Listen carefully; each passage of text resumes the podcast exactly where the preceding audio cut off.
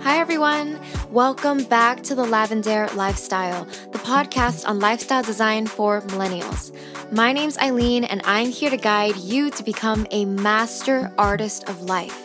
You can create the life that you've always imagined. Life is an art. Make it your masterpiece. After shining fiercely through the day, the sun set upon the calm waters. She's gone. And here I marvel at all the life she's brought into the world, all the beauty that remains. That's the caption that I posted with my Instagram photo of a sunset on water when my grandmother passed away last week. It's funny because my last podcast episode was about how to handle overwhelm, where I was talking about how many things were happening in my life. And I was just like doing so many things that I was almost overwhelmed, but I was finding a way to handle it and be positive about it. Well, that day that that podcast episode was posted, like my grandmother had a stroke that left her brain half dead. And so she was in a coma for the entire week before she slowly passed. And so once that happened, like I kind of dropped everything. My world kind of shifted a little bit because it went from being like, go, go, go, crazy, crazy, crazy to like, oh, I need to slow down and shift my priorities and really put my time and energy to my family because I just knew I had to be there for family and just be with my grandma for her last days.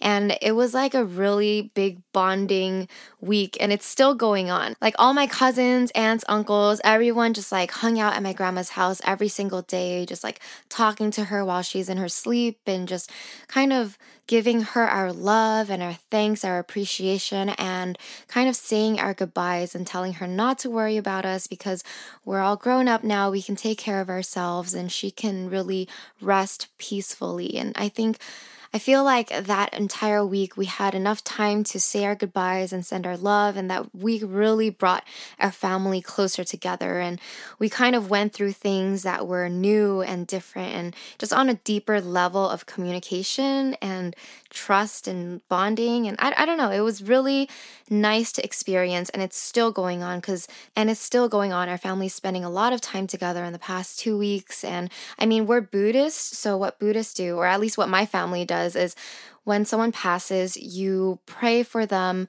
every seven days, seven times. So that's like seven times seven is 49 days, is where you do all these like rituals and prayers. And we're also being vegetarian for 49 days. I'm not going to go into that because I'm not good at explaining that kind of stuff. But yeah, basically, like my life has really shifted and things have slowed down a lot.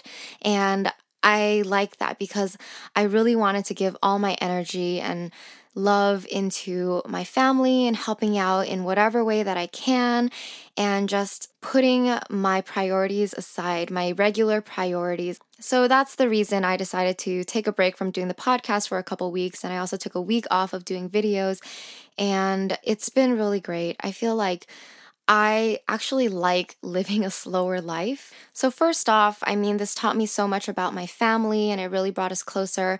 Secondly, like, I realized that my work is not super duper important. Like, your work is not your life. There are other things that are more important. And I think I've just gotten so used to the flow of focusing on my career and focusing on like building my brand that I forget that it's okay to take a break sometimes. And even if you do take a break for a week or a couple weeks, like most people won't even notice and it'll be totally fine. I think because something I've really ingrained in myself since I started working on my personal brand is like consistency is the most important thing, which I think it still is. But yeah, consistency is so important to like building a successful brand or building any good habit, whatever it is. But it's okay to break it. It's okay to break that consistency, slow things down when you have to, really set your priorities straight. Put love first, always put love first. And the world is not going to end. Everything will be okay. And you don't have to go so fast. You can go slowly at your own pace. I do want to say that, as strange as it might sound to some people, this has really been like a positive experience, the most mature and positive experience of someone passing in my family. And I mean, it's it's just because when I tell friends and other people that, oh, my grandmother passed away recently, everyone's like, oh my God, I'm so sorry. And it becomes this sad conversation and this sad thing. Whereas in my eyes and my perspective, it's not necessarily sad because I feel like my grandmother lived a full life. She lived till 90 and a half. She had 11 children, 18 grandchildren, two great grandchildren. She traveled the world. She she was like a great person, very calm and peaceful, never really got angry or mad and she was literally like a beautiful, strong woman. And she lived a full life, and everyone knows that. She has so many people, this huge family that loves her so much. And we all had enough time to like send our loves and say goodbye. And she, I, I mean, death is a natural thing. And when it's a situation like this, I think you just have to be grateful and it's positive. It's it's beautiful because you're celebrating a beautiful and full life. And that's the way I see it. And I think a reason why people get really sad obviously over a death of a loved one is because they don't want to let them go. And it's yes, when you love someone, it's really hard to let them go and say goodbye but I'm just to share something that my mom taught me about her way of thinking. And it comes from like a Buddhist belief where when you have a family member who's passing away, you don't want to be like crying in front of them, like making a big scene, like, don't go, don't go, please don't leave us. Like, because that makes their soul feel in a dilemma. Like, it makes their soul kind of torn, like, oh, like, I, I want to stay. And then, so that's not a peaceful way to go. And what you should do instead in this kind of situation is really to learn to be grateful and send your love and then let it go. Let that person go and tell them that. So, you know, by my grandma's bedside, we all said things like, Thank you for everything you've done for us. We love you so much. You can go peacefully now. Go rest be happy, like just be as comfortable and peaceful as possible. And you just let them know that you can let them go and you're okay without them. And I think that's a very mature way of looking at it. And that's really changed the way that I've viewed death. And so, I mean, up to you guys if you want to believe in that or not, but that's just something that my mom shared with me. And I think it's a great way to treat that situation in the future. Something else I also wanted to share with you guys is an update on how my Picture Taipei screening went. Because I do know that on my last episode, I was like super nervous about it. And I totally was just letting my insecurities get the best of me. I was like, guys, I genuinely don't think this movie is that good. And I'm just scared that no one will like it, blah, blah, blah. Well, our screening happened, and I'm very, very happy to say that it was amazing. Like, I definitely was surprised at how many people enjoyed our film, and they came up to us saying things like, Oh my God, I love the film. It looked beautiful. It made me want to go to Taiwan. And I was like, in my head, I'm like, Really? Seriously? Like, really? So I, it just goes to show, like, how much we can be our own worst critics. And I don't know. I think there's a lesson in that that even though you feel insecure and you're not confident in your work, you really should just own it and be graceful about it. I really did let my insecurities get the best of me in that last podcast. And I'm so happy to tell you that, you know, it wasn't the end of the world. Even though I still don't believe that movie's like amazing, it's not the best thing ever in the world it's still something to be proud of because, yes, we did spend years working on that film and we did go to Taiwan and work there for a month with the whole crew to create this work of art. So, yeah, it's something to be proud of and it's something to celebrate and I'm I think I'm learning how to do that better instead of letting my my creative artist side get in the way, my very picky artist side of me.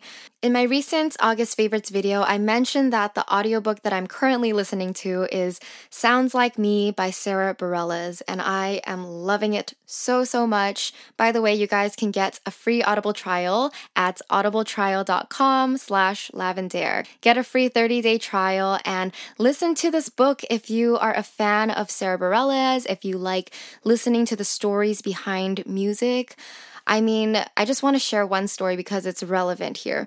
So, Sarah Bareilles was talking about how she got to perform on stage with Taylor Swift. So, they sang her song Brave, and it was her first time playing like such a huge show because obviously Taylor Swift, like her shows are on a whole other magnitude. So, Sarah says that she came on through like a lift on stage, like an elevator on stage that brought her up, and she was supposed to start singing Brave. And once she like came on stage, all she could hear was like screaming. I'm sure like at a Taylor Swift concert, like people go crazy. So all she could hear was screaming and she could barely hear the music that she was supposed to sing to and even like taking off her monitors in her ear like she couldn't even hear anything. So she knew she had to start singing the song, but she couldn't even hear the key. So she just really like fumbled through the first verse of the song, really not singing it on the right key and just sounding like a mess. And then eventually, when the chorus came, she like picked it back up and then, you know, finished off the performance.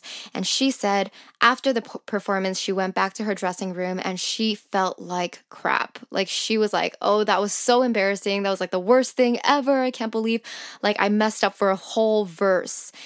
And she just was like, you know, in her own little negativity ball. And then Taylor Swift comes in and she's like, Sarah, that was amazing. That was so much fun. And basically, like, Sarah was like, Yeah, but like, I messed up that whole verse, blah, blah, blah.